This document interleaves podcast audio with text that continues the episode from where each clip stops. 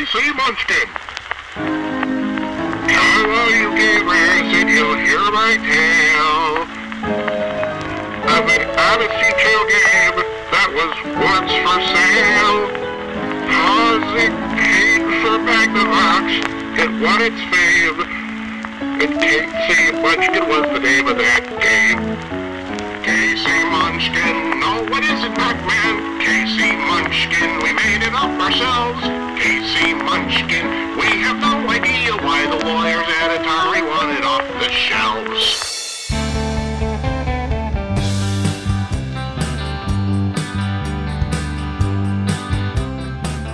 So here we are with episode two of the Atari 7800 Homebrew podcast. This is Sean, Janitor Sean, whatever you want to call me. I don't care.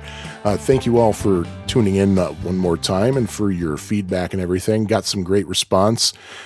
So last time I talked to you, uh, I hadn't yet experienced the holidays yet. Um, man, Carrie Fisher died like when I finished production on the episode, but before I actually released it, so I had to hurry up and sneak a couple little Carrie Fisher tributes in there. I hope you all uh, noticed. But uh, man, that was rough. 2016 was such a rough year. Um, we're four days into January 2017 as I record this. And so far, as far as I know, we haven't lost anybody notable yet. And I know people have had personal losses, which is, which of course is terrible. And, you know, I feel my, my heart goes out to them. But um, anyway, regarding the holidays, it was a typical Christmas for my wife and me. Uh, what usually happens is, uh, and this year was no different, is my mother in law flew in and spent uh, about a week with us. She lives in New Jersey, so uh, she flew in and uh, we had our Christmas over at my parents' house as we usually do. My parents have uh, my brother and his family over, and my wife and I also go over there. Um, everybody's like talking about, hey, here's what I got for Christmas and all this. Just like most people, I, I imagine listening to this, I got the uh, the Atari Flashback Portable. I love that little thing. The only criticism I have about it is that the sound emulation is off. All the sounds play back at about a whole step below what they should be. The thing is, I usually play that thing with the volume down, so it doesn't really bother me that much because I'm on mass transit when I'm playing it. It's a good way to pass time on the way to work. I play, I've been playing a lot of video pinball. Uh, I knew there were going to be some compatibility issues. There always is with some kind of software emulation, so it doesn't really bother me that much. So I also got the book The Art of Atari, which is a beautiful, beautiful book about. Uh, well, I didn't have a chance to read it yet, but I thumbed through it really quickly. It's just absolutely amazing it really is as good as everybody says from the few seconds I spent with it. So I, I got that. And um, New, New Year's Eve weekend, my wife and I did what we usually do. We stayed home and basically vegged out and just stayed comfortable. What we've been doing for the past few years was binging out on Mad Men because we love that show so much. This year we we decided to change things up. We decided to watch all seven seasons of 30 Rock. We got through the first season so far. We're still uh, we still have to watch the rest of them. Um, so anyway, that's what uh, my life has been like. Oh yeah, and uh, what was really cool was that the way the holidays fell this year was that I had uh, the day after Christmas off. They actually closed the office the day before Christmas Eve too. So from December 23rd and I still had three and a half days left of vacation time. So I took those in the last week. I only had to go in for four hours on Friday, December 30th. So between December 23rd and New Year's Eve, I worked four hours. It was amazing. And if I hadn't gotten sick earlier in the year, I wouldn't have had to take half a sick day and I wouldn't have been in at all, but it was still pretty cool. It was great, except that Friday I woke up, my back was hurting, and I thought I just slept wrong. So I was like, okay, let me just flip over. And it just got gradually worse over the day. It got to be excruciating. So I had my wife take me over to the urgent care place. And I told them, look, my back's hurting and all this. And uh, they ran my vital signs and they're like, yeah, you probably have a uh, kidney infection. It's like, what? um, they said, yeah, if it doesn't get any better within the next day, go to the emergency room. Well, seriously, the next day I felt a million percent better and I've been great ever since. so I, am pretty sure it was just muscular. So that was fun uh, that I was looking at possibly spending New Year's weekend um, in great pain, but thankfully I didn't. Um, also went to Galloping Ghost Arcade with uh, my friend and other podcasting co-host Jimmy G, and uh, spent a few hours there. Played some really cool games. Like there was one called uh, Turkey Shoot, which is a Williams game in which it's not one I'm terribly familiar with, but it's obviously from the early 80s. And what happens is a gang of turkeys holds up like either a theater or a bank and your job is to shoot them and make sure they don't get off the screen with the money.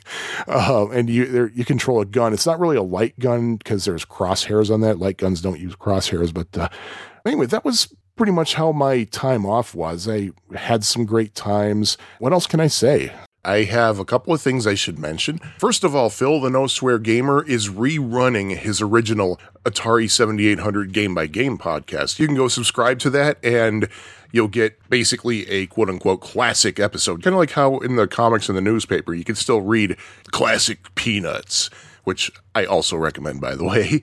And also, don't forget that in the next episode, I will be giving away an Edladden Seagull 78 adapter. And for those of you who don't know, the the Edladden Seagull 78 is an adapter that you stick onto your Sega Genesis controller and then you plug that into the Atari 7800 and you have a Sega Genesis controller that has separately functioning fire buttons. So for 7800 games that require or work better with two separate fire buttons, uh, comes to mind off the top of my head, and the Homebrew Scramble too, actually, you can now use a Sega Genesis controller. Without the Ed Edladden or a similar adapter, the Sega Genesis controller really only has just one fire button for all practical purposes. But uh, the Edladden Seagull 78 solves that problem.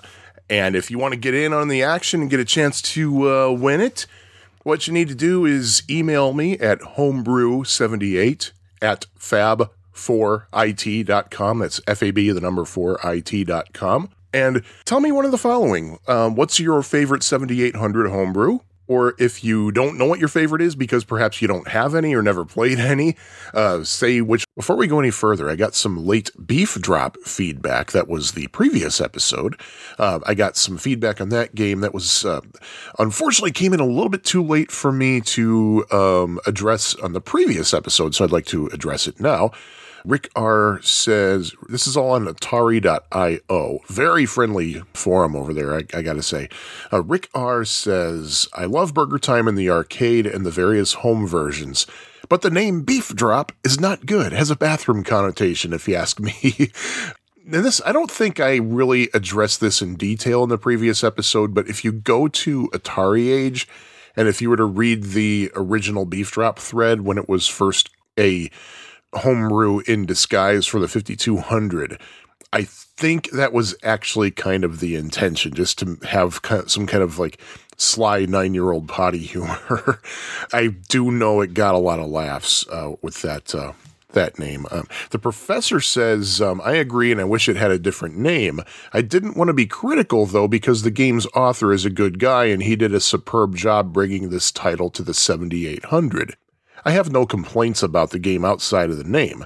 It's as good as the arcade. I wish licensing rights had been different and the game could have been released as Burger Time.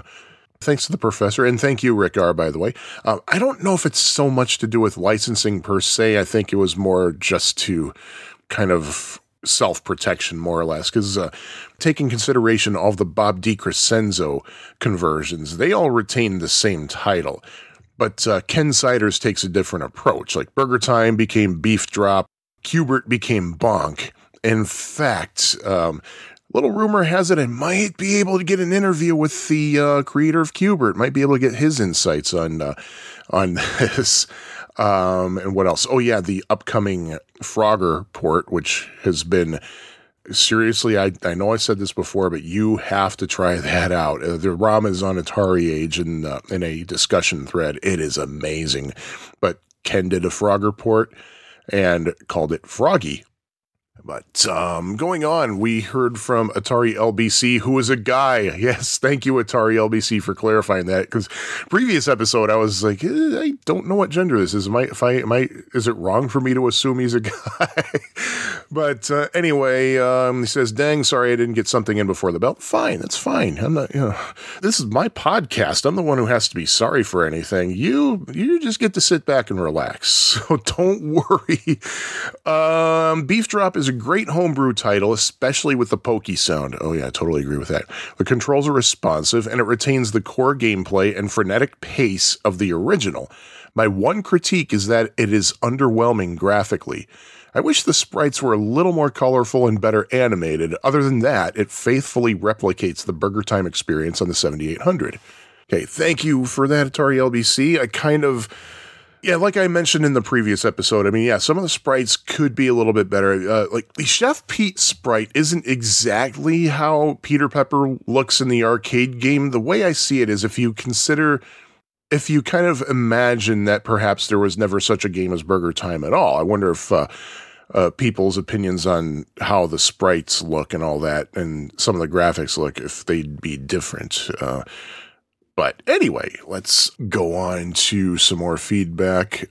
Oh, and this this is interesting here because Justin, who's one of the admins at Atari.io, says, uh, Great game by Ken Siders. The 7800 feels like it has a Swiss cheese library with lots of holes in it, where certain games should have been, but were absent.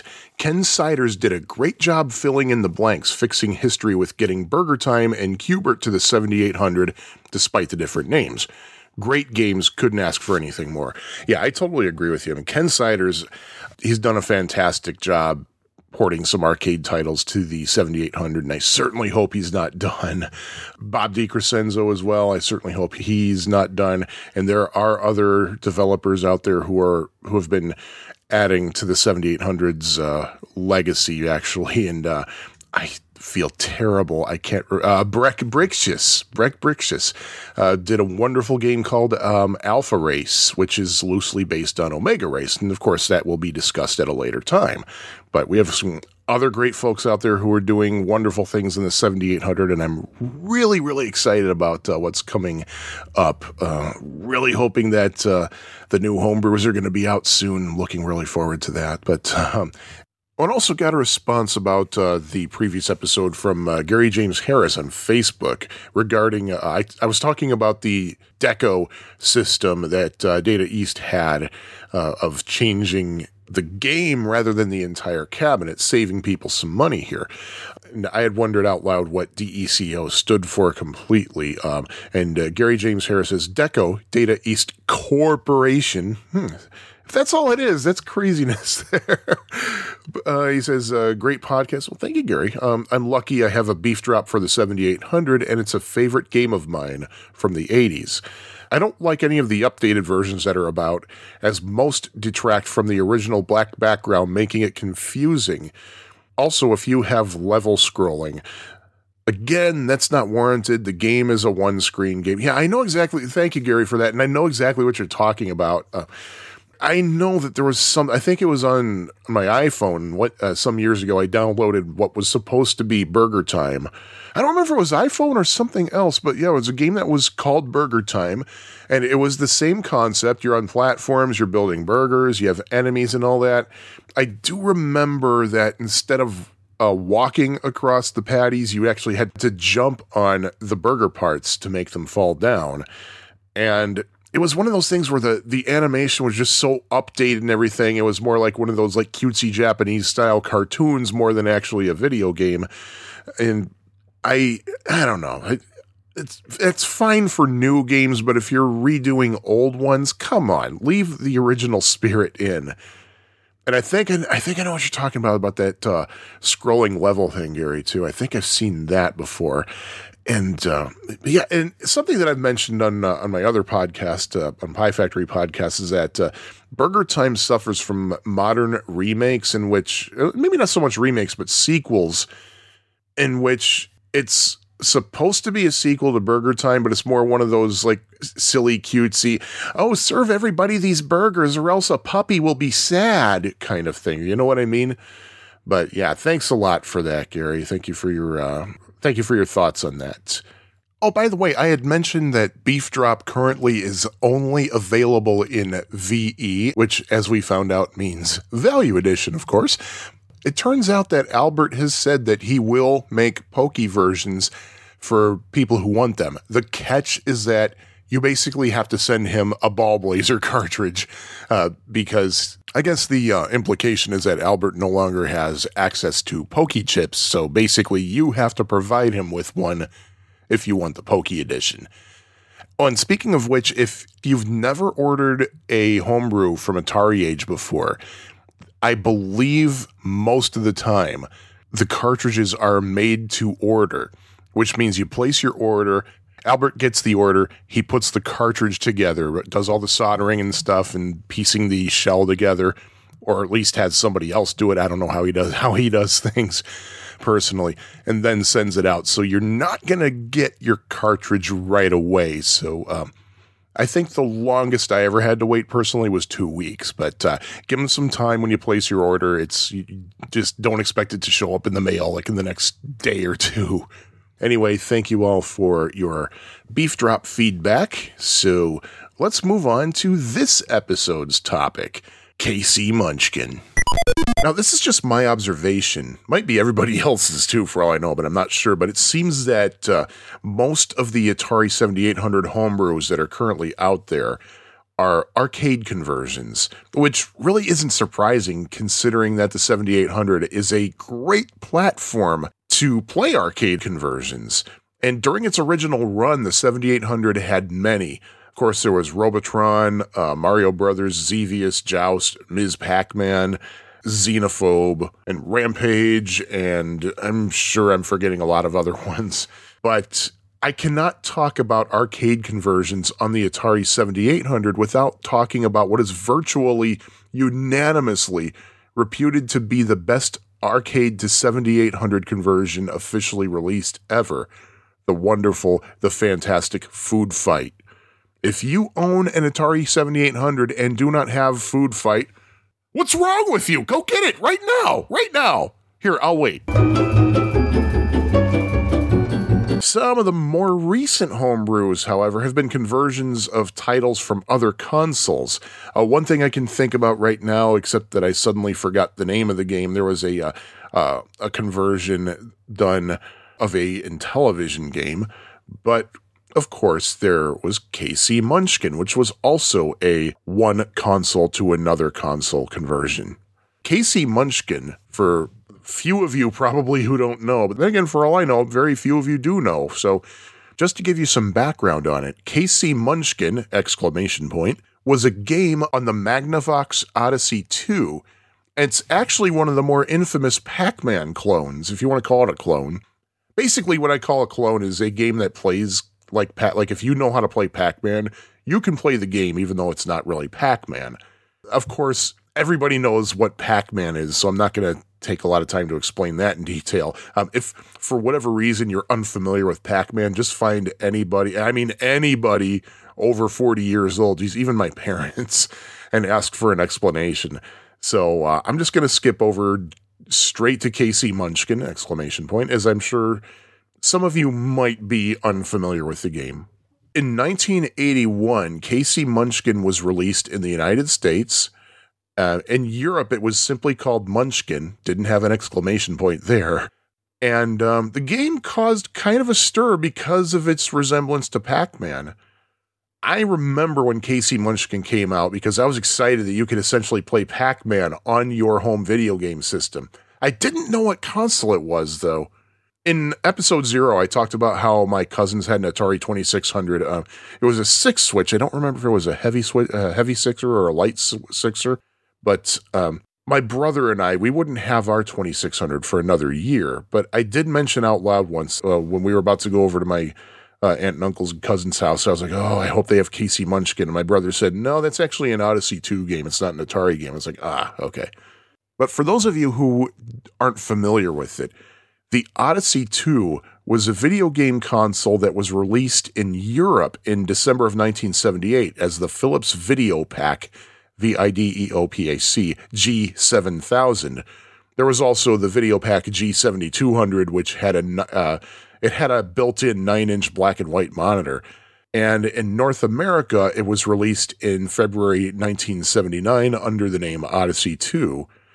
And in Japan, it was produced by Kotoon Trading Toitari Enterprise, say that 10 times fast, uh, in 1982 in September. So they got it kind of late over in Japan. Usually they're the first to get stuff, aren't they? but anyway, um, Brazil also had a version of the console, which they called the Philips Odyssey.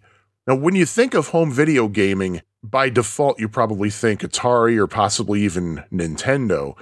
But believe it or not, Magnavox was a major pioneer in home video games.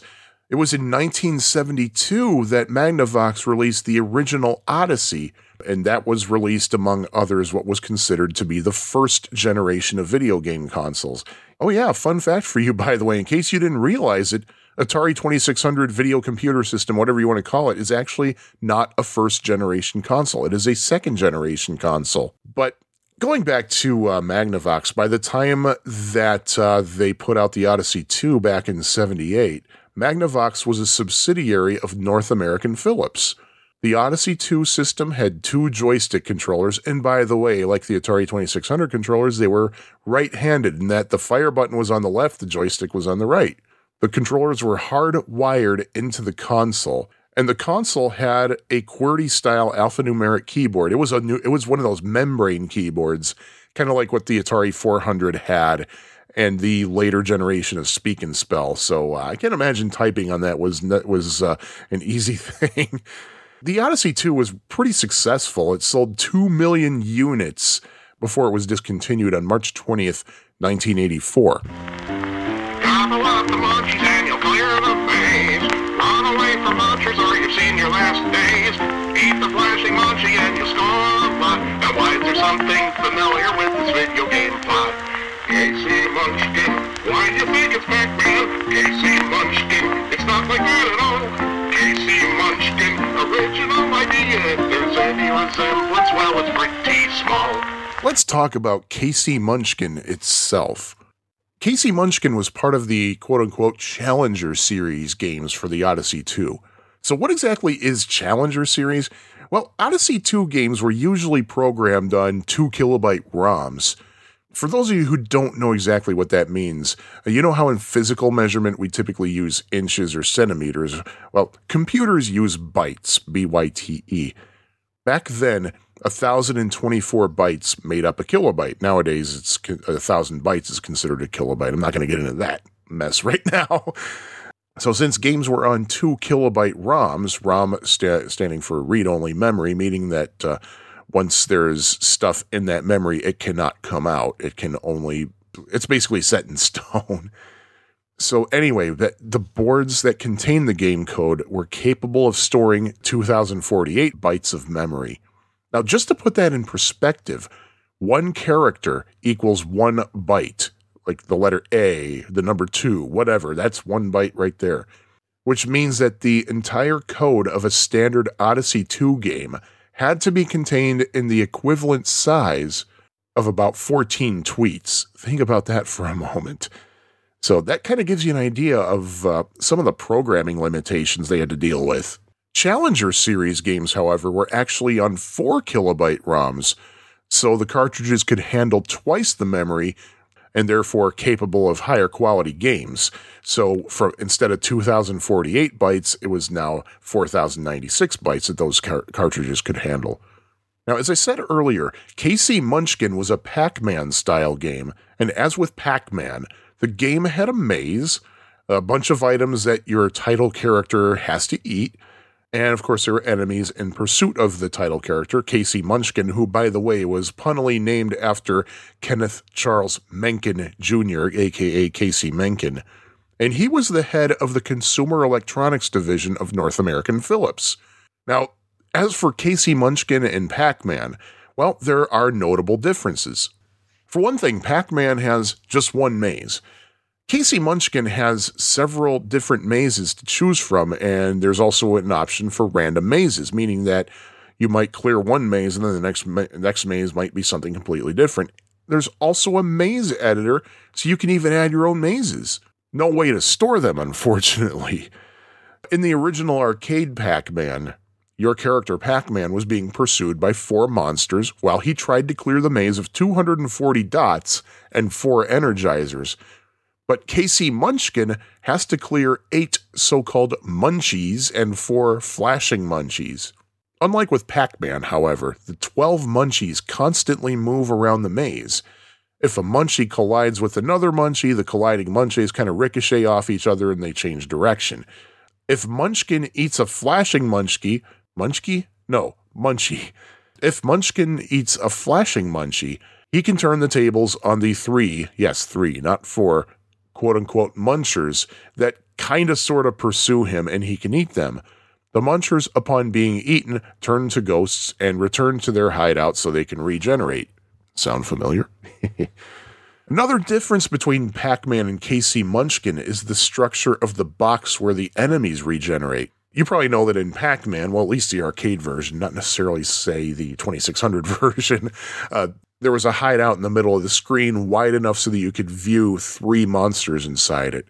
You'll probably remember that the door to the hideout is on the top, and uh, and you can't go in.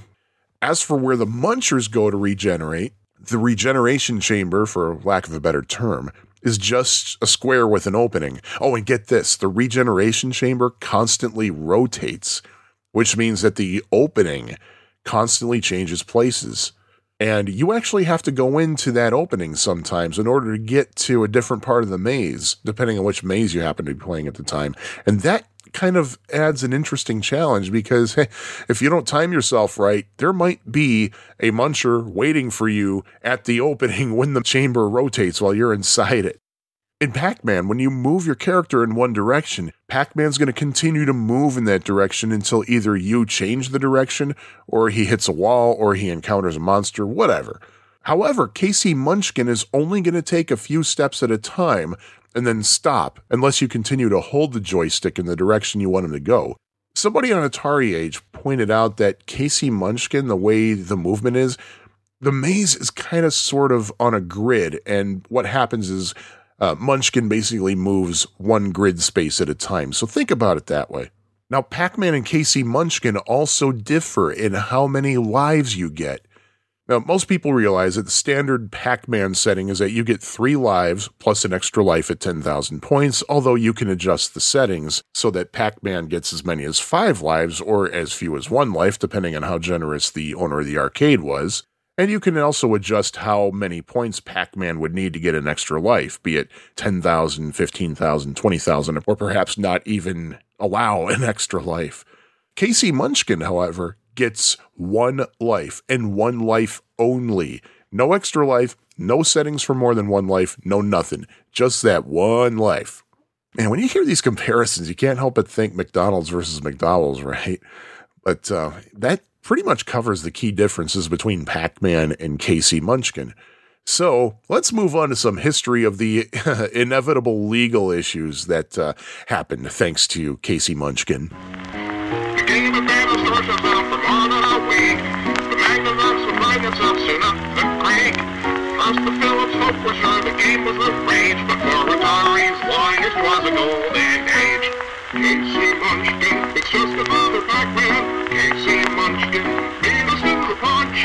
KC Munchkin needs to stop production or sue your hidings for quite a bunch. If you're a longtime gamer, then you're probably familiar with at least a little bit of the history of KC Munchkin and the controversy that it stirred up among another video game company's lawyers. Now, the story I'm um, going to tell you might have a few details missing, or they might not be a million percent accurate. Uh, but the thing is, the events that happened, uh, everything that ensued is just so confusing with all the back and forth that was going on uh, among all the key players. It's really hard to keep track of. So I apologize if this isn't totally gospel truth, but I tried my hardest. What happened was in July of 1980, programmer and former Intel employee Ed Averitt demonstrated an early version of KC Munchkin to Mike Staup. I'm guessing it's pronounced S T A U P. He was the vice president in charge of games at Magnavox. And uh, Mike Staup considered the possibility of getting a home game license to Pac Man. Now, the game they were working on didn't yet have the title of KC Munchkin. I'll talk about that a little later. But at this time, the characters on the screen bore a dangerously close resemblance to Pac Man and the monster characters from the original Pac Man games. I have an entry about KC Munchkin in my Pac Maniacs blog that has, uh, and it has a picture of what the game looked like at this point. Uh, I will put a link to that in the show notes, and uh, you'll see exactly uh, how dangerous it could have been had KC Munchkin been released as it was. But in the meantime, anywho, uh, Philips learned that the rights to Pac Man actually weren't available but they figured, well, you know what? The gameplay is different enough that we here at Philips and Magnavox, uh, we should be able to stay out of legal trouble. But just to be safe, Ed Averitt was asked to uh, make some changes to make sure that he can further distance the game from the resemblance to Pac Man. For one thing, he changed the color of the main character from yellow to blue. In the following month, this would be August, North American Philips uh, went ahead and approved a revised version of the game and they began production. The trademarked name of KC Munchkin was first used on October 31st, 1981. At least that's according to the game's trademark record. And that just might be when the game was actually released. KC Munchkin was a hit, and it actually generated some sales of the Odyssey 2 just because there were people who bought it just so they could play some sort of Pac Man style game. Meanwhile, in the Chicago area, there was a chain of stores called Minnesota Fats. If it's not obvious by the name, um, Minnesota Fats was a store that specialized in pool tables and such uh, supplies and accessories and stuff. And eventually, what they did was they branched out into uh, kind of general home entertainment, especially electronics. It kind of eventually evolved into a, uh, a, video store and it was called Video King. But anyway, November 13th, 1981, Minnesota Fats ran a couple of advertisements in the Chicago Tribune, and one of them advertised KC Munchkin and described it as a quote unquote Pac Man type game. And I will have a picture of that in the show notes, by the way, of the actual article that ran. And that same day, a woman named Linda Pierce called a Wieboldt's store. Uh, those of you who don't know what Wieboldt's was, uh, as it were, uh, Wieboldt's was a major department store chain based out of uh, here in Chicago, actually. Um, sadly, it went out of business in the late 80s. But anyway, uh, Linda Pierce called Wieboldt's and asked if they carried KC Munchkin. Now, a store rep she was talking to identified himself as Mr. Sarno and Mr. Sarno told her that the game is just like Pac Man, but uh, alas, they did not have any in stock. Boo hoo. Now, who's this Linda Pearson? Why am I mentioning her? Well, because she worked for Atari's legal team. Ho This is where things start to get interesting. Two days later, a guy named Thomas Gallo, who was an investigator for Atari's legal team, went over to a Minnesota Fats store in Oak Lawn, Illinois, which is uh, just south of Chicago on the border of the city. There were three copies of KC Munchkin in stock, so he bought one of them. And the checkout lady told him that the game is, and I quote, just like Pac Man. And that's why, no doubt in hopes to say stop Magnavox before the big Christmas rush, uh, November 18th, 1981, Atari Inc. and Midway Manufacturing Company, who was, uh, as you may or may not know, they were Namco's North American distributor at the time, or at least they were the North American Pac Man distributor. Those two companies filed a lawsuit against North American Philips in the United States District Court, again here in Chicago. Citing the Illinois Uniform Deceptive Trade Practices Act, the lawsuit alleged that KC Munchkin infringed on the Pac Man copyright, and also that North American Philips was engaging in deceptive trade practices by comparing the two games.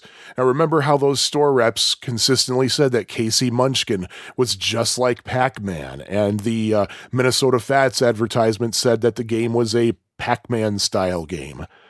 So keep that in mind. And um, so what happened was Atari tried to get an injunction against any further production of KC Munchkin. Now, what's interesting is that if this is all true, then it kind of exposes a little bit of hypocrisy on behalf of Philips because on uh, October 27th, We're talking uh, just a few weeks earlier. Philips sent out a memo to the sales force, and they said that they don't want, and I quote, others to misapply our game names and trademarks to their games.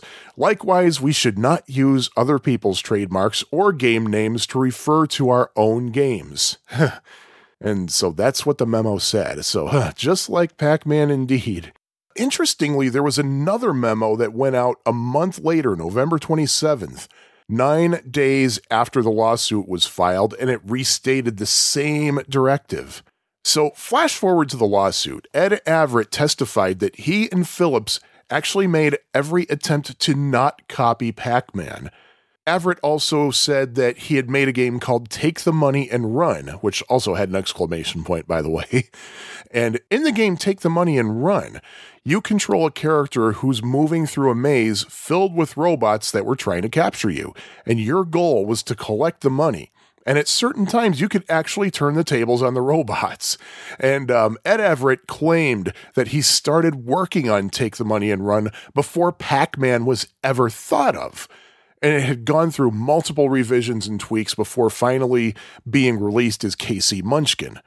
Now, next in our chronology, I'm going to take you over to December 4th. Take the Money and Run was actually released in 1980, um, a year before KC Munchkin. So, is it possible that the game was tweaked and reissued under a different title? Yeah, sure, sure it is. But uh, both games do look very similar. Uh, the maze layouts aren't that different. Uh, there's just some color changes, and the characters are different, really. And uh, you can actually go on YouTube and see some gameplay of Take the Money and Run, and you can do the comparison yourself and see what I mean.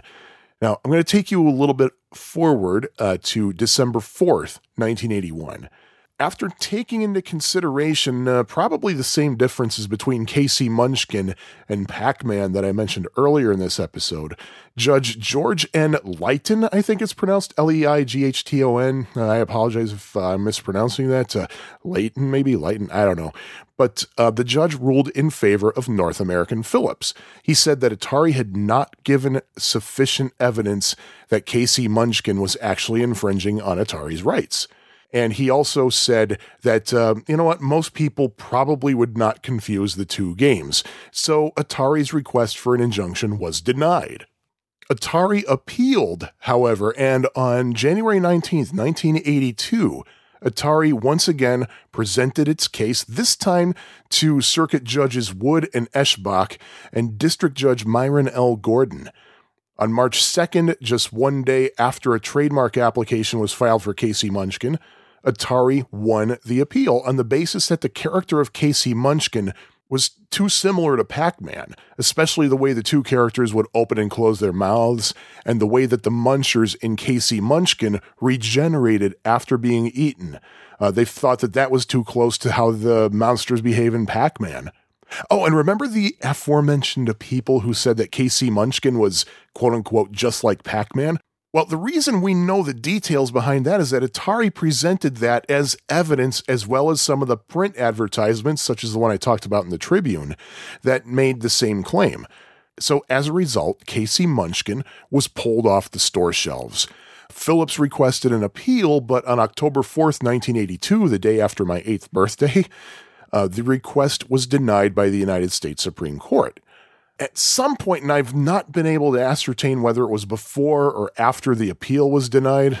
I told you this whole debacle is really confusing, but um, at some point, Philips posted a million dollar bond that would actually allow them to continue to sell off the remaining copies of KC Munchkin that were already produced. So you might be wondering why the key player on the plaintiff's side was Atari and not Midway. In 1979, Namco gave Atari the rights to produce home video game cartridge versions of Namco's arcade games. And as such, Atari would be given the license, or at least the right of first refusal, to produce a home game cartridge version of Pac Man, which was released in 1980, of course. Now, remember, it was 1981 when KC Munchkin was actually released, but remember that Atari didn't release Pac Man for its home consoles until 1982. But Atari nonetheless felt that Magnavox had infringed on its rights by releasing KC Munchkin on a cartridge for a home console. And think about this there were other Pac Man clones. Uh, there was Munchman on the TI 99 4A, there was Clean Sweep on the Vectrex. Atari didn't go after Texas Instruments for Munchman or GCE for Clean Sweep. Why didn't they go after them? Well, quite simply because Atari wanted to be the first to release a cartridge version of Pac Man, but essentially Philips had beaten them to the punch with KC Munchkin. And that might be a reason Atari was quick to sue Magnavox, but I'd like to um, offer another possible reason revenge. Atari had previously been sued by Magnavox over the November 1972 arcade game Pong. Magnavox claimed that Pong infringed on a game on the original Odyssey home console system. Um, which one specifically, I wasn't able to ascertain, but I am assuming that it was the game Table Tennis, which came out in September of 1972. Uh, I'm not going to go into the details of that lawsuit. Uh, maybe if there's ever a 7800 homebrew version of Atari's Pong or the Odyssey table tennis, I'll do that. But again, I'm thinking that um, revenge for that original lawsuit is what possibly prompted Atari to sue Magnavox. Now, in the aftermath of all this fighting going on, Philips released another KC game for the Odyssey 2 and it was called KC's Krazy Chase! Exclamation point. Oh, and by the way, crazy was spelled K-R-A-Z-Y. So you see what happened there. There's KC's Krazy Chase, K Crazy C Chase. So there's another KC, but uh, in short, KC's Krazy Chase was kind of a combination of Pac Man, maybe Nibbler, maybe Centipede, and the title of the game was kind of a sly reference to all the legal back and forth that went on between uh, North American Philips and Atari. Um, I've played it a few times. It's a fun game. It really is definitely worth trying if you have an Odyssey 2 or if you have uh, uh, a way to emulate Odyssey 2.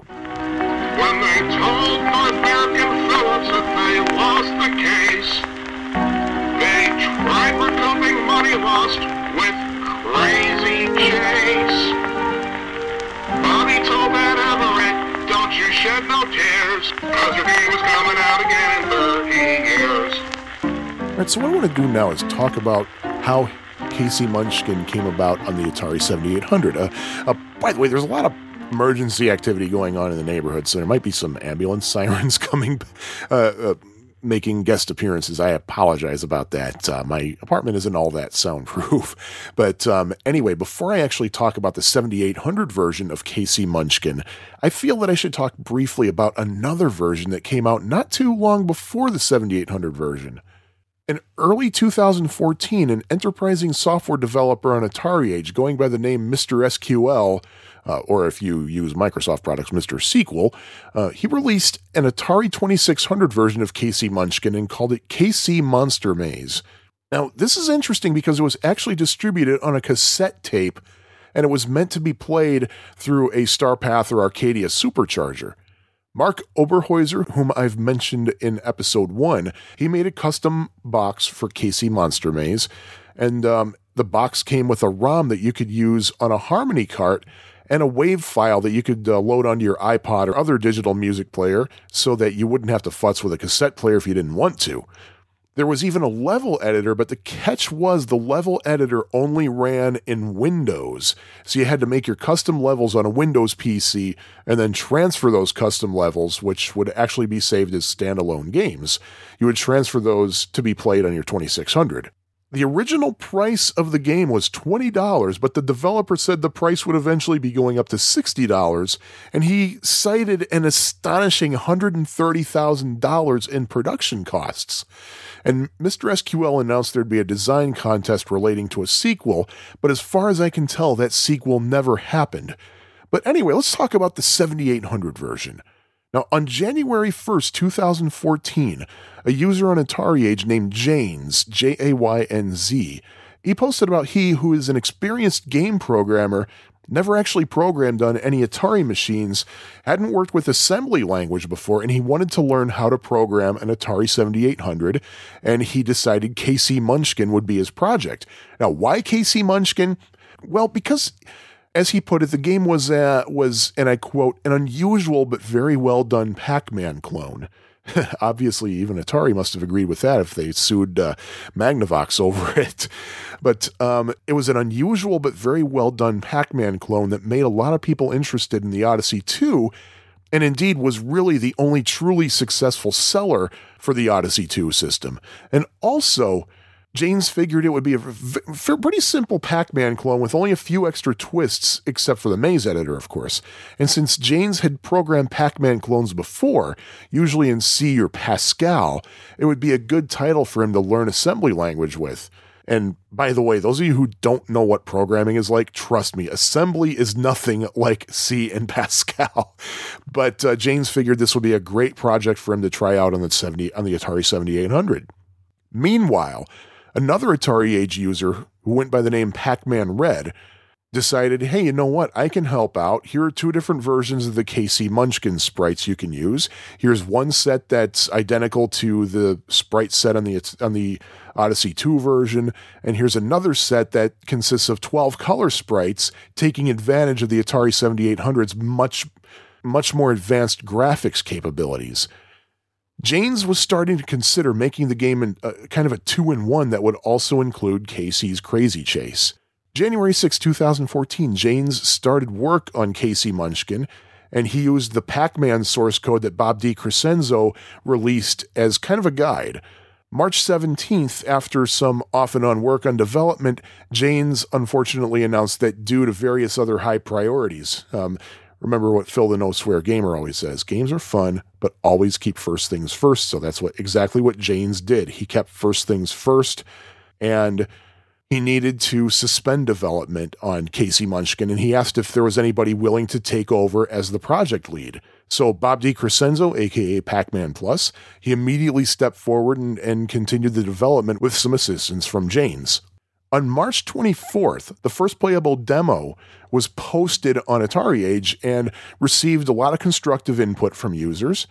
A released version of the demo was posted the next day, this time with the ability to enter your name in the high score table. There was another version that came out on March 29th, and this time it had sound. The previous versions did not. And uh, Bob mentioned that the Odyssey 2 was actually able to produce some notes that the Atari 7800's TIA chip couldn't produce. So he had to use some kind of distortion effects to get sounds that were comparable to those that the TIA couldn't actually render. Now, at this point, the code was taking up 32K. And remember, the Odyssey 2 version of KC Munchkin was only 4K. So at this point, it's looking like KC's Krazy Chase, if it were made at all, would have to be on a separate cartridge. The following day, Bob posted a new version of KC Munchkin, and at this time it had a title screen and a menu. On April 4th, 2014, there was an updated demo released with the first draft of the Maze editor, with the release candidate coming out the following day, April 5th. And at this point, the game was trimmed down to 16K from the previous 32. Bob DeCrescenzo hinted at a release when he posted a PDF version of the manual on April 26th. So, flash forward eight months, December 14th, Albert on Atari Age announced that he made 50 copies of the KC Munchkin cartridge available on the Atari Age store. And as of spring 2015, you can get the Atari 7800 KC Munchkin with a professional quality box designed by Mark Oberhäuser. In terms of how to play KC Munchkin, of course, if you know how to play Pac Man, you can probably easily figure out the gameplay of KC Munchkin. And what happens is when you start the game up, you have some options. You have four different mazes from which to choose, or you can choose the random option, which means that uh, you're going to get a random maze every time you clear it. If you feel up to the challenge, you can also opt for an invisible maze. I have not yet been that brave, by the way.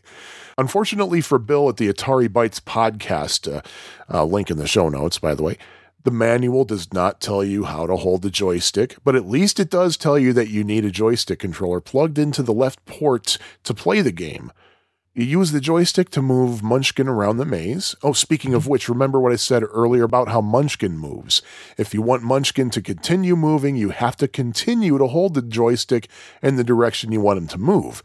The way Munchkin moves is unusual for a maze game. He basically follows a grid pattern. He doesn't stop moving until he crosses over into the next square of the grid, uh, one square being approximately big enough to fit the Munchkin character. What this means is that Munchkin cannot turn around until he reaches the next square in the grid, so be careful how you move. Your job is to clear the maze of um, munchies. And you couldn't see that, I don't think, but I did finger quotes when I said that. The munchies are the KC Munchkin analog to the dots in the Pac Man games.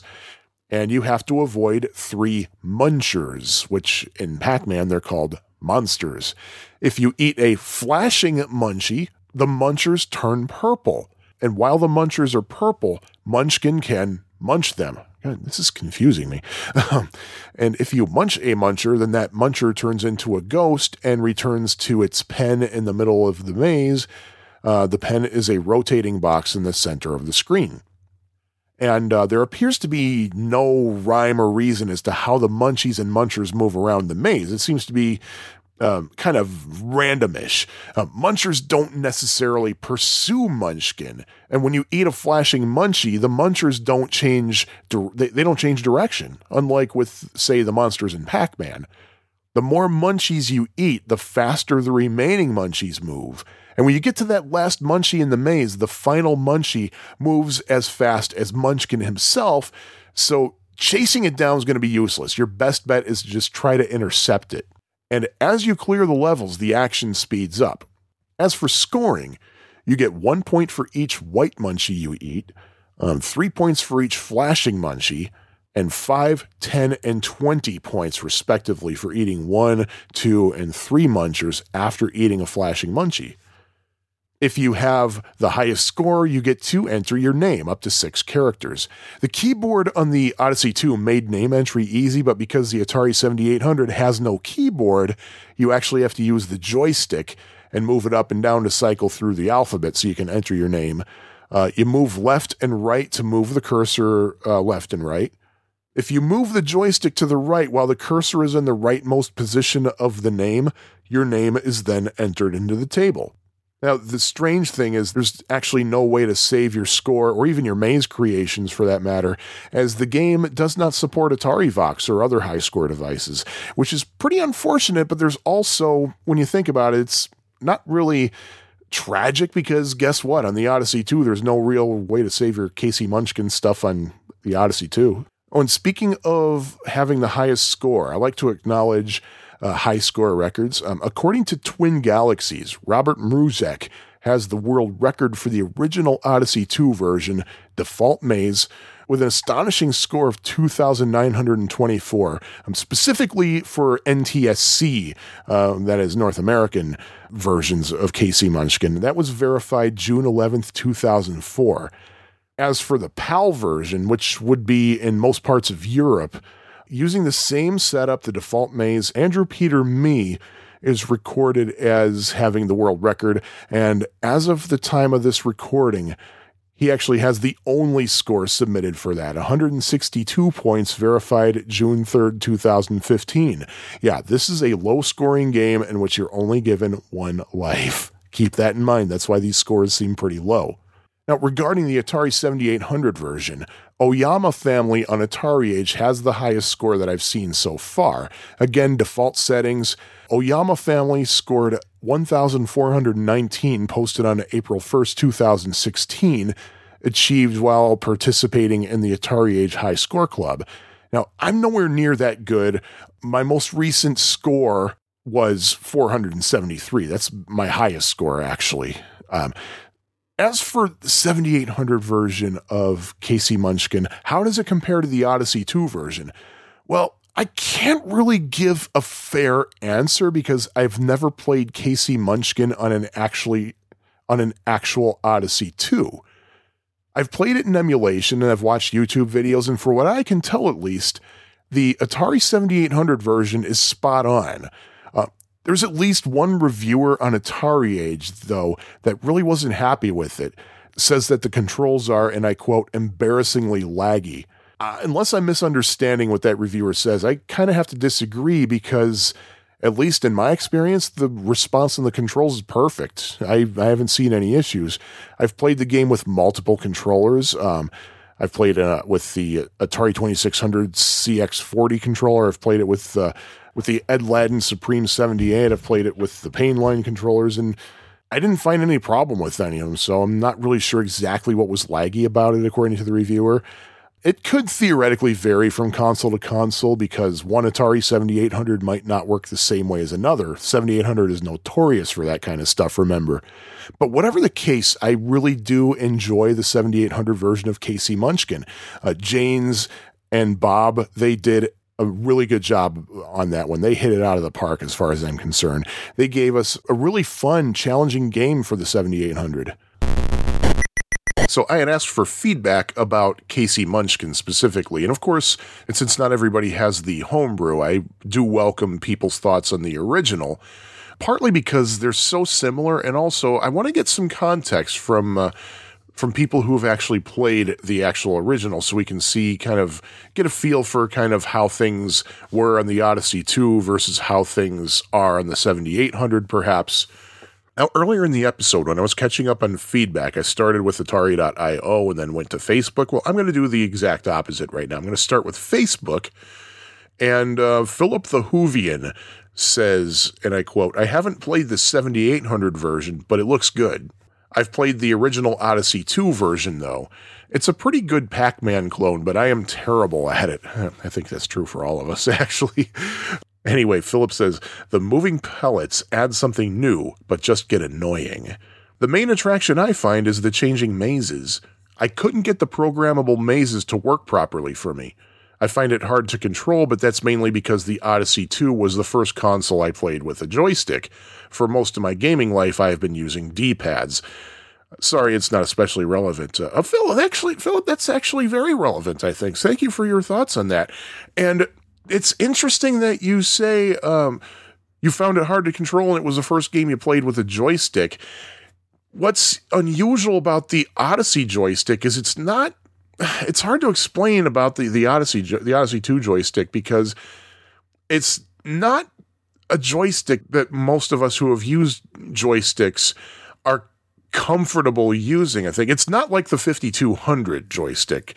I mean, the Odyssey 2 stick does center itself, but it's kind of an I, it's hard to describe. It's I guess it's very springy for one thing, very springy, and it, it, has a lot of give to it. It's got a lot of give. There's not much resistance to it, if I remember correctly, but it, it's it's I can totally see it being hard to control. I mean, if you're used to Pac-Man and you play KC Munchkin on the 7800 with um, say an Atari CX40 or even CX78 joystick or even an Aladdin controller, perhaps. It's something you're comfortable with. But the movement of KC Munchkin, because it does that uh, graph style moving where it suddenly stops, that's something that you're not really used to. And if you are used to Pac Man and then suddenly have to switch to that style of movement on KC Munchkin and have to get used to another joystick controller that's different from just about anything else you've ever used, then man, yeah, I can totally see where you're going. Good thoughts on that, Philip. Um, and yeah, it, it is it is a good clone in that it's not Pac-Man, but it's a game that's like Pac-Man, and I personally think it does have a lot of interesting twists. So hey, thanks so much for your feedback there, Philip. And let's see what the folks on Atari.io have to say about KC Munchkin. Rick R says, uh, huh, Memories of Odyssey 2 KC Munchkin. This game was totally fantastic back when it came out and still great today. It's a nice twist on Pac Man with the moving dots. Things can get pretty intense when the dots move so fast you can't just chase them down. On the downside, I never understood why Odyssey 2 games only gave you one life. The game would have benefited by three lives and some bonuses. One other thing is how excellent this game is in comparison to 2600 Pac Man. No contest. Odyssey 2 wins for the first time with a complete knockout of Atari. 7800 version, I had a chance to play it at a game show. It's good, but somehow misses the simple charm of the Odyssey 2 version. I couldn't put my finger on why. It just didn't feel right. The graphics are updated, which is fine. I think it was mostly the controls, but maybe the joystick I was using wasn't 100% working. Love to know what others think. Well, thanks, Rick R. Uh, you're going to find out what others think in just a moment. Well, I just learned something new. Uh, your statement, Rick, about uh, you never understood why Odyssey 2 games only give you one life. That's news to me. I I've never played a lot of Odyssey. In fact, the only Odyssey 2 games I've ever played were KC Munchkin and KC's Krazy Chase. So I wasn't aware that one life was the norm. so that that's kind of odd. Uh, it could be both a blessing and a curse. A curse in that you really want, like you said, you want more lives, you want a bonus maybe, but it's a blessing in that it's really challenging to do something in just one life. It really is. So you can look at it that way. And the, of course, the 2600 Pac Man has to come up. Um, there, that I was absolutely expecting. I, I was hoping somebody would, would mention that. But yeah, the 2600 Pac Man, I gotta admit, I, I might have mentioned this before, but I actually loved it. And I saw when it came out, I was like, this looks nothing like the arcade game at all, but I still love it. And I, it, it never really bothered me that much. It really didn't. So, uh, I can't say which one I like better, uh, uh, K.C. Munchkin or the Atari 2600 Pac-Man. I don't know. It's hard to say. Hard to say. You know what? Here's here's my answer. Here's my answer. Let's say that I come in here into my little third bedroom with the uh, video game setup that I have here. Um, I posted a picture of my collection on, uh, or part of my collection at least, on the uh, Atari.io forums. But if I were to walk into what I call the lounge, and I'm feeling really lazy. I don't feel like digging out any games, but I see the 2600 Pac Man and the 7800 K.C. Munchkin. I don't have an Odyssey 2, remember. I'm probably going to reach for KC Munchkin, to be honest with you. But uh, Rick R., you say you want to know what others think. Well, thank you for sharing what you think, and let's hear what others, such as Dr. Octagon, think. Dr. Octagon says, I really like KC Munchkin, and I think it's the best of the Pac Man clones, if you can call it that. I agree with what Rick R says in that it's a nice twist on Pac Man, because there's enough different about it to make it a different game, even though it's still a maze game with a ball gobbling dots. Two memories stand out to me about KC Munchkin. I remember thinking KC Munchkin was the reason I wanted to get an Odyssey it's the only reason I can remember. Guess that qualifies as a killer app. And two, I remember playing KC Munchkin at J.C. Penney's, thinking the next version of Pac-Man would have to use some of these ideas of a changing maze, pellets that open and close things, and so on. I've never played the 7800 version of KC Munchkin, but Pac-Man Plus does awesome work with everything. I can't think of anything he's made that's been a disappointment. KC Munchkin is on my list to pick up.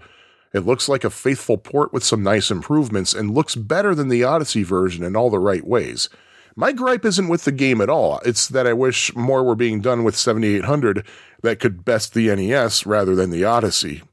NES quality games are needed on the 7800, but that's a different topic altogether. Hey, uh, Dr. Octagon, thank you so much for that. Uh, your first point, you're talking about KC Munchkin being the only reason I wanted to get, but you wanted to get an Odyssey. I totally see that. I totally see that. I remember when it came out, there was a contest with Kellogg's Frosted Flakes where if you got the little thing that says you won, you'd win an Odyssey 2. And I practically nagged my parents, get me frosted flakes, get me frosted flakes. I usually ate corn flakes and Cheerios. I need frosted flakes. Um, needless to say, I did not win the Odyssey 2. oh man, JC Penney. Yeah. Uh, mention of that. It, I, am sorry, but just mentioning JC Penney to me kind of angers me because I, for various reasons, there are some things that I have to buy once in a while. You can only get at J.C. Penney, and I live in Chicago. There are no J.C. Penney's in Chicago. You have to go in the suburbs to go there. but um, anyway, yeah, that's interesting. You had to bring up the uh, 7800 versus NES thing. I never thought of that.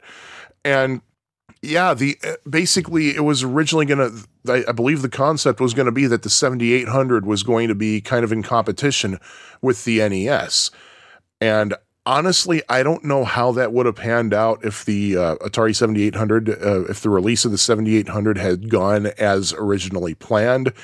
I'm going to be honest, I can't see the 7800 winning out mainly because of the sound issues that uh, everybody talks about. And the NES seemed to be like it was a little bit more on par of what was going on in gaming, like a little closer to arcade quality graphics, perhaps. But um, I don't know. I still prefer the 7800 much more. Uh, as for NES quality games, yeah, Bentley Bears Crystal Quest, I believe, might be actually one solution to what you're talking about there, and that's supposed to be coming out soon. I so can't wait. I know you can get the ROM for that on uh, on Atari Age in the discussion thread. But um, anyway, yeah, thank you so much, Dr. Octagon. And uh, the professor from whom we heard earlier, we're going to hear again, uh, regarding the 7800 version. I think Bob DeCrescenzo has tapped into something great with porting games to the 7800 in the same way Opcode Games has tapped into something with porting games to the ColecoVision via the Super Game module. I think Bob DeCrescenzo sees the 7800 the way it was designed, not as something to do with what the NES does with tiled graphics, but as the home console that could truly bring arcade games home in amazing ways. So many of his ports have been of arcade games or games from previous system, and he makes the most out of the 7800 to deliver great games. I think all of his ports have hit the nail on the head, and KC Munchkin is no different. Fantastic job. I think it's very cool that Bob DeCrescenzo was able to keep the Odyssey font at the bottom of the screen. Yeah, I forgot to mention that. Thank you for bringing that up, uh, the professor. Yeah, yeah, the font that uh, he, he kind of keeps that font face uh, from the Odyssey uh, as the the font at the at the bottom of the screen. Uh, and the professor professor goes on to say, and I love the bit of detail he added to the sprites, such as the whites of their eyes. Very well done. And yeah, I agree. I talked about how he used enhanced sprites and he did them, I think, very tastefully, very faithfully, very advanced, but it's still within the same spirit of what the Odyssey 2 version looks like. And yeah, oh, you had to mention opcode games. Uh, I've never had a ColecoVision, but when I see what they're doing, it almost makes me want to get one. But I, I, I don't. I really just don't want to have another console. oh man, but um, yeah, that's some interesting uh, insights about uh, Bob DeCrescenzo there and how he programs. I tiled graphics. I mean, I kind of know what you're talking about, but I really don't know that much about the NES in terms of how things are how things are done on that. So um, I'm going to take your word for that, Professor. But thanks so much. Atari Adventure Square says only briefly played KC Munchkin on a rented Odyssey 2. I remember the controller action was weird do these sticks have centering mechanisms or were they loose? And although I forgot about it, what Rick said about single life play would account for my short time playing it. Had rented the console and an assortment of games for the week. None of the games or the computer style console hybrid impressed as an essential to have at that price. Yeah, I could see that. Uh, but as I previously mentioned a while back, this is one console that was kind of legendary for me in its look and possible use keyboard and gaming action? Wow. And overall sleek 70s sci fi stylishness. KC Munchkin was controversial for its lawsuit articles and subsequent rarity value, but this is ultimately the only extant memory I have from this Casey moment in time, besides the sequel. But I give props to the little guy for his staying power and charm. Yep. Thank you so much, Atari Adventure Square, for that. Uh, and yeah, Atari Adventure Square brought up that thing I was talking about before about the joysticks. It, yeah, even he couldn't put his finger on what was going on with those joysticks. Yeah, they were definitely centering joysticks for sure. Uh, I think it's just the way they moved was just kind of bizarre. Yeah, rent. Do they? St- all right, I'm so out of things now. Do they still? Can you still rent consoles? Like, can you go to say GameStop and rent an Xbox or or, or a PS4 or something? I, I I don't know if that's still a thing. To be honest with you, yeah, it shows you how up to date I am. But yeah, I never thought. Yeah, that, that that's a good point. This, the Odyssey 2, it was kind of silvery. It had the membrane keyboard on it, so yeah, it definitely did have that 70s space age look to it in a way. Oh yeah, and Rick R also confirmed, yeah, the joysticks do center, but they're much looser and have more movement than Atari sticks. They feel like analog sticks, but they aren't. I like them, but they're definitely different. Thanks for that, Rick R. And Phil, the no swear gamer, says, Ah, KC Munchkin. I see what you did there, Phil. The Odyssey 2 was the first system I owned, and this was one of my favorite games on the system, along with Pickaxe Pete. Oh, Odyssey 2 had Pickaxe Pete. That's right. Okay. I remember everybody loved that game. Everybody talked about it, whoever played it. And I thought that was an arcade game or something. But yeah, oh, thank you for mentioning it. Anyway, um, it'll be interesting to hear how it turned out in the 7800, which I hear is a fine system. yeah, nice one, Phil. yeah, those of you who don't know, um, when uh, No Swear Gamer started off his response with "Ah, KC Munchkin," uh, that's kind of uh, a habit that Jimmy G and I have on Pie Factory podcast. When we talk about a game, like we'll say, like "Ah, asteroids." It's just something that we do. So that's what he did there. And let's see. Uh, Atari LBC says KC Munchkin was one of two Odyssey 2 games that I spent a lot of time with as a kid, the other being Demon Attack. Oh my God, they had Demon Attack too. Wow. Uh, one of my favorite 2600 games. Anyway, sorry. My cousin had an Odyssey 2 before I had my Coleco Gemini, and we shared a lot of weekends at his house playing KC. I have KC for the Odyssey 2 and still enjoy playing it even today. In terms of gameplay, I do not share the opinion that KC is better than the 2600 of Pac Man in every way. KC has a lot of depth, but I find the 2600 Pac Man to best KC in a few areas. 1. The control in 2600 Pac Man is smooth like butter, and while KC controls well, if you do not apply continued pressure in the direction you want to go, KC stops. This can cause unintended death and or serious hand cramps.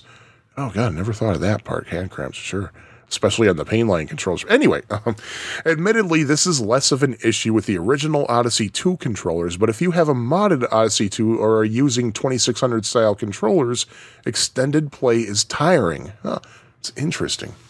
2. While the audio in 2600 Pac Man is somewhat harsh, I find it helpful to have both audio and visual clues letting me know when the power pellet effect wears off. KC only uses visual clues, purple to flashing to signal the end of the effect. 3. The defeated ghosts in Pac Man immediately find their way to the center after being chomped to respawn. This compares to KC, where defeated munchers often continue to roam the screen. While this roaming can create room for a bit of breather for the player, I'd prefer they simply return and respawn. 4. Multiple lives, Oh, how I wish that you got more than one life in KC. Where KC bests Pac Man is in variety, graphics, color use, and character design. The stock mazes are excellent, and with the ability to create your own mazes, the possibilities are endless. This enhances KC's replay value tremendously. KC and the Munchies also seem to have a bit more personality than 2600 Pac Man's flickering ghosts, there's no flicker here, just solid, brightly colored character sprites against a black background. No orange and blue mazes for you, KC. In terms of gameplay, the floating munchies provide an interesting element. Unlike the wafers in Pac Man, KC's snacks float around the screen. By the time the last munchie is left, it is moving around the whole maze as fast as KC does. Often you have to intercept it. It's a really cool twist in the Pac Man formula. Lastly, KC also includes an option to randomly pick the maze at the beginning of each level or have invisible mazes when moving. These play modes definitely keep you on your toes. 7800 KC. I really like the 7800 version of KC. It retains all aspects of the original, including control, sound, and maze building. It updates the character sprites to give them a more developed cartoonish look, but in a restrained way.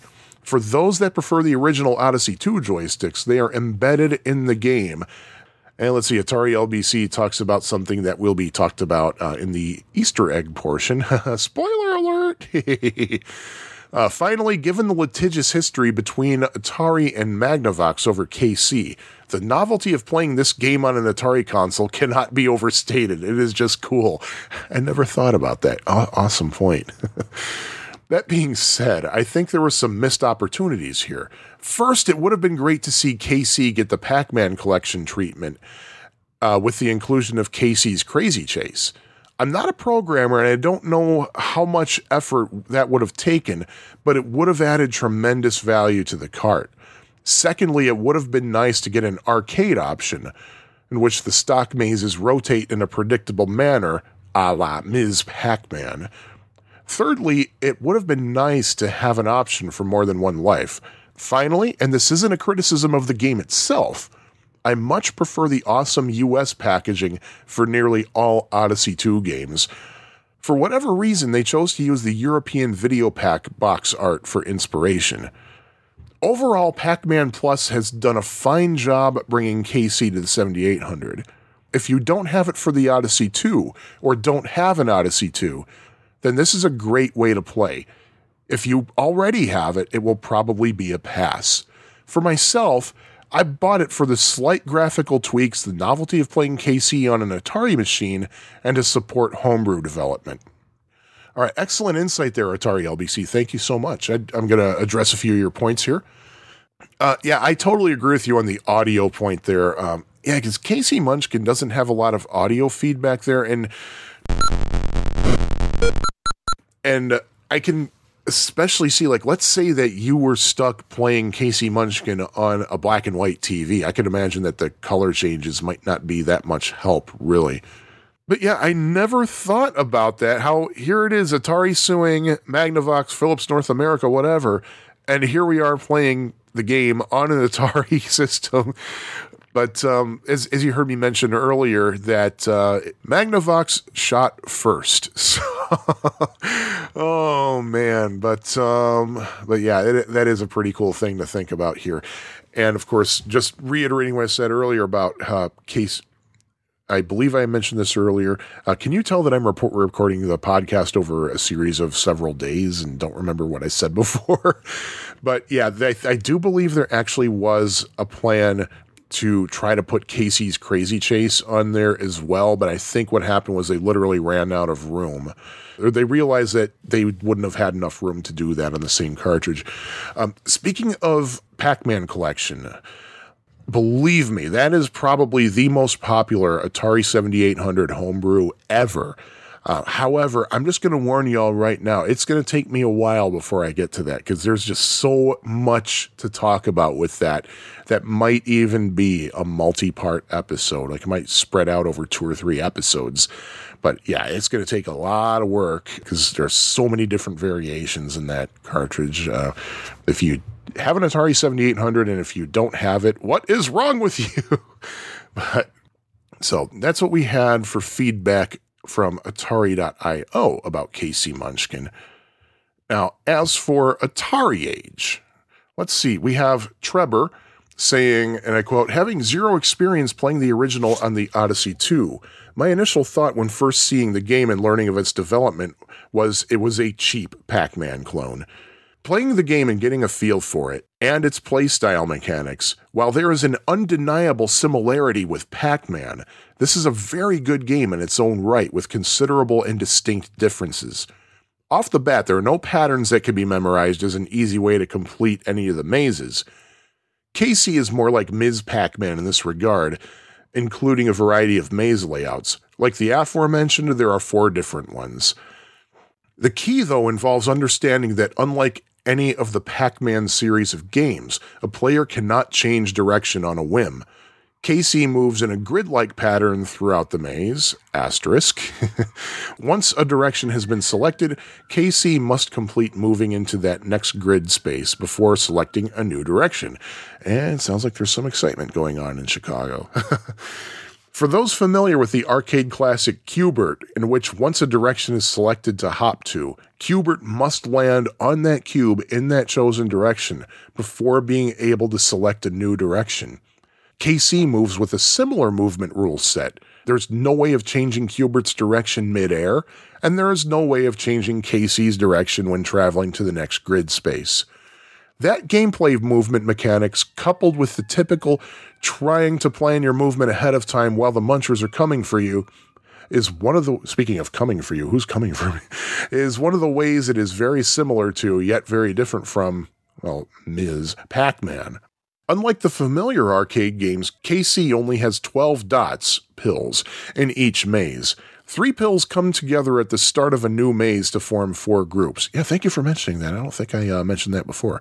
Uh, the pills, though, move throughout the maze. Last pill remaining is extra challenging as it moves at the same speed of KC and cannot simply be followed and eaten, it must be intercepted. There are flashing pills which turn the tables on the munchers in the same way energizers allow Pac Man to turn the tables on the monsters. Players have the choice of which of the four mazes they wish to play or make it random. There is also a level editor for individuals to design their own mazes. Last but not least, when and if one masters the four mazes, he puts masters in quotes, by the way, and I totally understand why. Uh, masters the four mazes of the game. The invisible maze option ramps up the challenge considerably. KC Munchkin goes above and beyond the Odyssey 2 experience by not only providing gameplay mechanics that are spot on to the original, asterisk asterisk uh, yeah and uh, once again we have a uh, mention of the easter egg which we're going to hold off on until the end of the show. Spoiler alert. While it may not be for everyone, especially if one finds oneself insisting to try movement and planning just like Ms. Pac Man or Pac Man, if the game can be seen and appreciated as its own standalone experience, it is a rewarding one and worth the endeavor. KC Munchkin is a fun and addicting title. Oh, by the way, the first asterisk, and that's when Trevor said KC moves in a grid like pattern throughout the maze. He says, and I quote, uh, Defender 2600, another Atari Age user, did an excellent job in illustrating the grid of KC Munchkin. And he puts a link to the explanation, and I will put that in the show notes, by the way. And the double asterisk, when he's talking about uh, how the 7800 KC Munchkin goes above and beyond the Odyssey 2 experience, um, he says high praises come from the Odyssey 2 homepage using terms to describe the 7800 port as impressively accurate, faithfully recreates, strikingly accurate. And uh, I will put a link to that in the show notes as well. Uh, so thank you, Trevor. Uh, and of course, I would like to uh, uh, mention a couple of points. Yeah, it's interesting uh, mentioning the case, the the Ms. Pac-Man comparison. I'm trying to think, was Ms. Pac-Man out at the time KC Munchkin came out? I don't know. So that'd be now that would be an interesting twist if perhaps as some of you probably know, Ms. Pac Man was not done by Namco. It was done by a third party, uh, GCC. It was called Crazy Auto originally, and it was basically a hacked version of Pac-Man that, and Midway bought the rights to it and turned it into Ms. Pac-Man. You gotta wonder. part of me is thinking, oh, this would be very interesting if GCC when they were designing Crazy Auto slash Ms. Pac-Man said, "Oh, and what if they have changing mazes like in KC Munchkin? We should just add another twist to the whole thing with."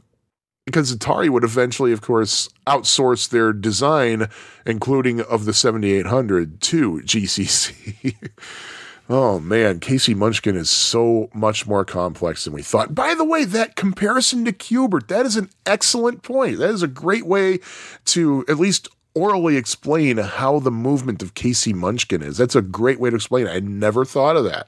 I like how you put masters in quotes when you say when you talked about mastering the mazes because yeah, it's going to be very very very hard to master these. Thanks a lot, Trevor, for that. Um, let's see, Jinx says, as a player who sucks at all Pac Man variants, example can only clear three to five boards on any Pac Man. KC Munchkin is brutally hard as it gives you only one life. It is basically power up console, seven seconds later, game over, and repeat. I think I lasted 20 to 25 seconds once. Wow, that's that's great. Hey, you uh, almost quadrupled your. Uh, your time Movements, graphics, gameplay, sounds all accurate and great it comes down to I suck at maze chase games. I was more of a Donkey Kong pole position scramble fighting game person and still am. My favorite maze game is Ms. Pac Man, as the Energizer pill sound is pleasant to the ears, unlike Pac Man, which makes the hair on my neck stand out. But, anyways, this has nothing to do with KC. yeah, hey Jinx, thanks thanks so much about that. Yeah, I you know what? That is something that stuck out to me when I first played Ms. Pac-Man back when I was seven, eight years old, because it overall it did have a more pleasant vibe to it than Pac-Man did. But yeah, KC Munchkin is hard. Yeah, and I, I, mentioned, I think I mentioned that I got 436 in KC Munchkin. That was just dumb luck. I have not been able to get more than say 250 ever since then. so thank, thank you for your thoughts on that, Jinx. Save 2600 says, uh, some random thoughts. Had a friend at BITD that had an Odyssey 2. Didn't think much of KC Munchkin at the time, but gave it another go when I got into collecting years later. There's more to the game than meets the eye, and I'm glad Bob ported it to the 7800, as it really is fun. Solid game for sure. Even though movement is based on a grid, I don't remember the Odyssey 2 version being as sticky as the 7800 version is. Have the impression the Odyssey 2 version is a little more fluid somehow, but the slight difficulty in handling on the 7800 is largely overlooked as you get used to it. The choice to retain the name entry at the bottom of the screen really helps in honoring the spirit of the Odyssey 2. The Odyssey 2 system itself is full of charm and to this day has a small handful of games that are worthy of porting to other systems. Would really like to see KC's Krazy Chase next.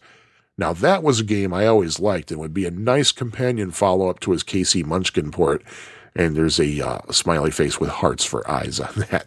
Yeah, thank you, Save 2600. Uh, we keep seeing mentions of uh, of uh, Bob being the one to port this. Let's also not forget that Jaynz uh, actually started the project, and uh, so let's give credit where credit is due. Both of them, both of them, as far as I'm concerned, deserve uh, credit for doing this. So thank thank you to both Jaynz and Pac Man Plus. Uh, and yeah, the, the name entry in the bottom of the screen. I mean, seriously, when you got Bob DeCrescenzo involved, there will be some almost anal retentive attention to detail and, and stuff like that. So yeah, and again, I just wish that it would be save key compatible though.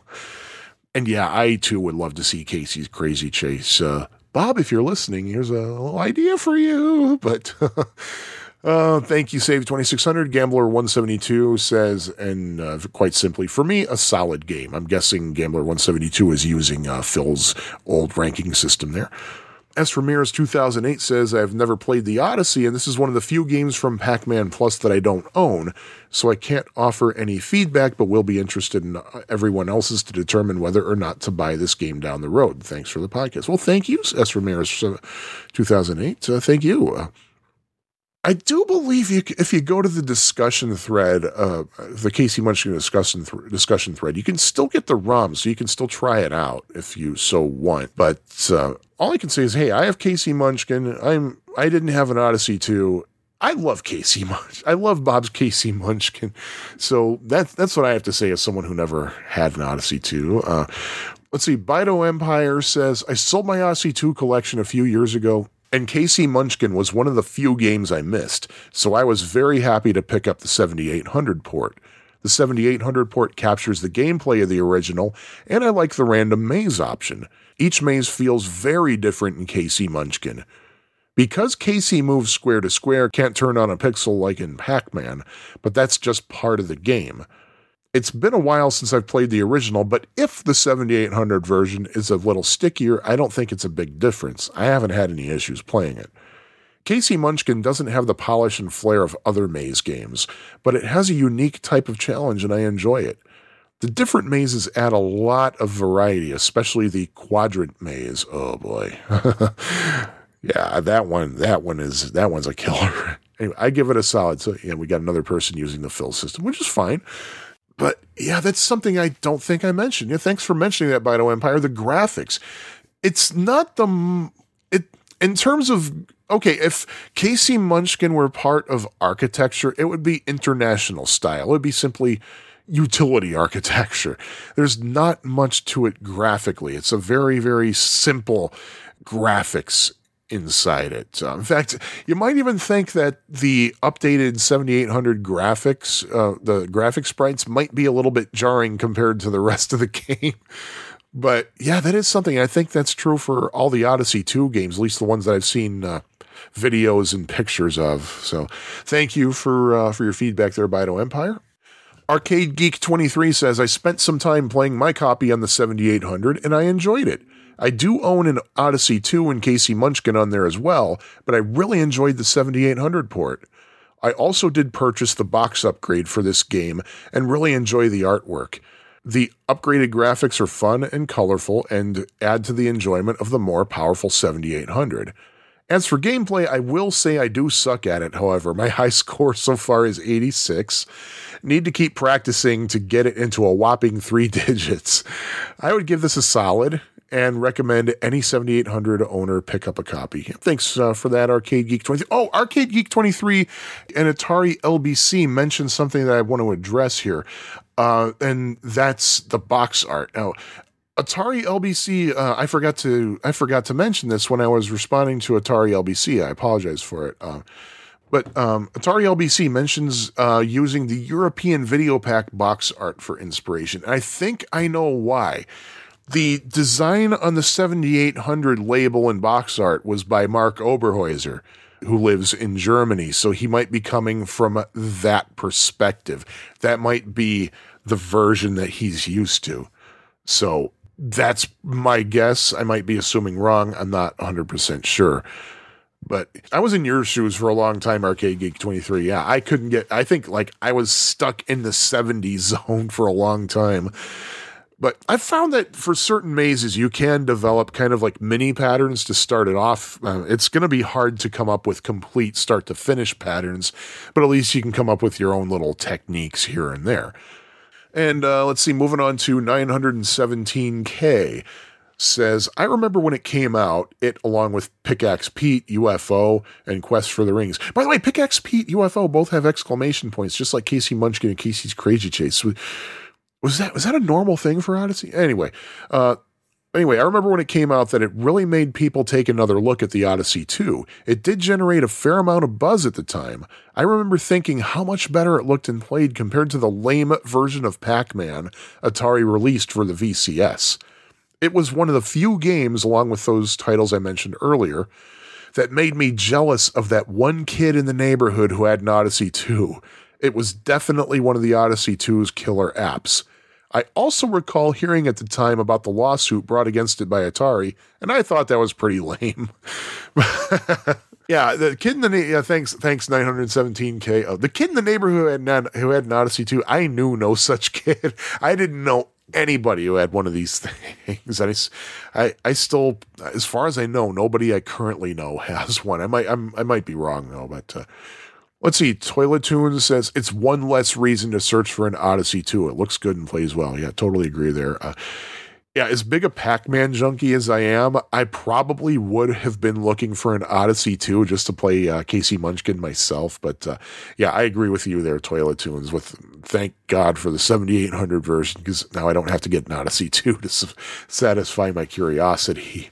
Uh, Arcade Geek 23 adds another thing. He says, uh, I second the request for some additional ports with KC's Krazy Chase, and I would add to that Killer Bees, Pickaxe Pete, and UFO. Oh, yeah. See, lots of mentions of Pickaxe Pete. I gotta try that game. I really do. I, unfortunately, I have to do it in emulation. Oh, you know what? No, Underground Retrocade, which is uh, my favorite pay one price, play all day arcades uh, that I've ever been to. By the way, um, I I think they have an Odyssey too. I'll have to see if they have Pickaxe Pete. And uh, let's see, Bike Guy Chicago says I only played KC in my youth, and then only sparingly. One of my friends was the only kid in the neighborhood to have an Odyssey 2, as I was with the Intellivision, and he lived a few blocks away. From what I remember of the game, I found it a bit simpler than Pac Man, but also found that it had its own challenges. I especially liked the option of creating your mazes via the Odyssey keyboard. My friend also had KC's Krazy Chase, which I found to be a bit more challenging and original than Munchkin. I don't have the 7800 homebrew at present, so I can't comment on that. However, if I were to acquire it, it would pretty much be a new experience for me at this point, having only clouded memories of the original. Comparing KC against the 2600 Pac Man, I really don't see that much in common with the 2600 game other than a character eating dots in a maze. Somehow, I think if the lawsuit, which Atari brought against Magnavox, was heard in the courts today, Atari's claim would be thrown out and KC would live another day. All right, thank you there, uh, Bike Guy Chicago, um, for that feedback. Yeah, I do wonder what would have happened. I mean, remember the um, the original lawsuit was thrown out. Basically, uh, the the judge ruled in Magnavox's favor, and then Atari filed an injunction. I don't know how far that would have gone. I really. To, and do we really want to get into what today is? You know, with uh, with the company that's currently using Atari's name, uh, would would they be as litigious? I don't know. I I, I don't know. Uh, hashtag not my Atari, of course, some of you say, including myself personally. But, uh, hmm, let's see. I happen to know where Bike Guy Chicago lives. I might have to expose him to uh, 7800 homebrew version of uh, KC Munchkin. But let's see. What else do we have? Brad Hig 1 says KC Munchkin is awesome, a lot different than Pac Man. Now all we need is KC's Krazy Chase to be ported to the 7800. Uh, there goes another one. Another. There's demand for KC's Krazy Chase. And something just occurred to me. Wouldn't it be cool to have a 7800 Hunt the Wumpus with uh, updated graphics and everything? Man, what other classic uh, home console games should we have on the 7800? Oh, man. Um, thanks for that, Brad Hig one. Stunrunner87 says, to make things short and simple, KC Munchkin for the 7800 is an instant classic. Fun, fast paced, cool sprites, and very addictive. Depending on your skills, it can be game over rather quickly, but it's a game you might play 30 times in 30 minutes. So keep the console real close to where you sit because you'll need the reset button close. Uh, yeah, that is, that is true, actually. Actually. You know what? Actually, that's not necessarily true. I do believe the game automatically starts once it's over. So maybe you don't really need the console that, that really close to you.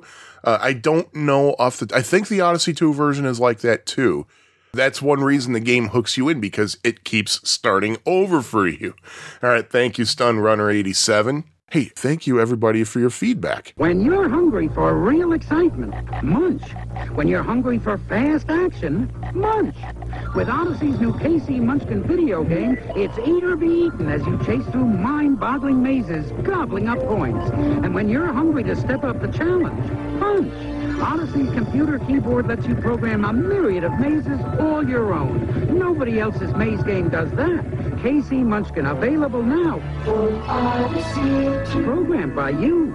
I did a little bit of research as to what happened since KC Munchkin was a thing back in the 80s. Well, Ed Averitt actually ended up writing most of the games for the Odyssey 2 library, but he had the foresight to recognize that there was going to be some pretty serious stuff happening in the video game industry.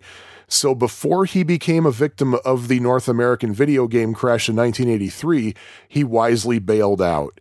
Since 2006, he's been working over at Microsoft on the Windows Shell team, but uh, we'll forgive him for that.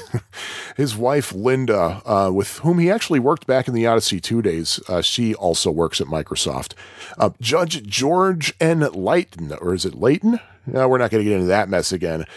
But uh, remember, he's the one who ruled in Philips' favor in the original case. He retired in 1987 and then practiced law with the firm of Earl L. Neal and Associates.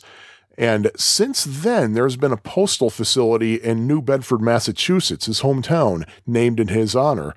And the Cook County Criminal Courthouse in Chicago at 26th in California is also named in his honor. Um, I've been there myself personally. I had to do, I had to go there once for jury duty, uh, from which I was dismissed. Um, anyway, the other judge I mentioned before, one of the other judges I mentioned before, actually, Circuit Court Jesse E. Eschbach, he was the one who heard Atari's appeal. He retired on October 1st, 2000, and five years later, he died a day shy of his 85th birthday. District Judge Myron L. Gordon, who was another judge who presided over the appeal, had a reputation of being one of those no nonsense judges, and he was a legal genius. In 1992, Milwaukee Magazine gave him high ratings for scholarship and decisiveness. In 2001, he got the State Bar of Wisconsin's Lifetime Jurist Achievement Award, and he died on November 3rd, 2009. As for Jaynz and Bob DeCrescenzo, well, as far as I can tell, Jaynz hasn't done much developing since KC Munchkin.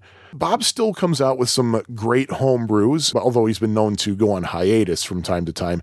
In fact, as of the date I'm recording this, he's just about on the verge of having at least one more title released in the Atari Age store, and I can't wait for that personally. But whatever the case is, He has a lot more games that I need to talk about in upcoming episodes of this podcast, but those games are going to have to wait because this is the end of episode two. So I'll talk to you in a couple of weeks with an overview of the homebrew called Alpha Race. And unless anybody has any objections, I'm not going to do the play along thing anymore because I realize that not many people have a lot of these homebrews. And so I'm not going to do that. Plus, I've yet to hear anybody submit a score for me. So um, if you want to go ahead and show off your scores, feel free to send screen caps of your score or any other comments, including audio if you so desire. You can uh, email your submissions to homebrew78 at fab4it.com. That's F A B, the number 4, it.com. You can contribute via the Atari 78 Homebrew Podcast Facebook page, and of course, the corresponding threads on the Atari Age and Atari.io message boards. Until then, and beyond then, remember, please give these hardworking homebrew developers the support they deserve.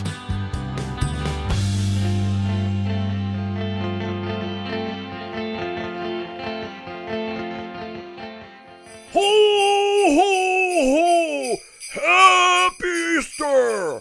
Here are 7,800 Easter eggs for your Easter enjoyment. Now be good, boys and girls, and don't listen to these unless you want spoilers.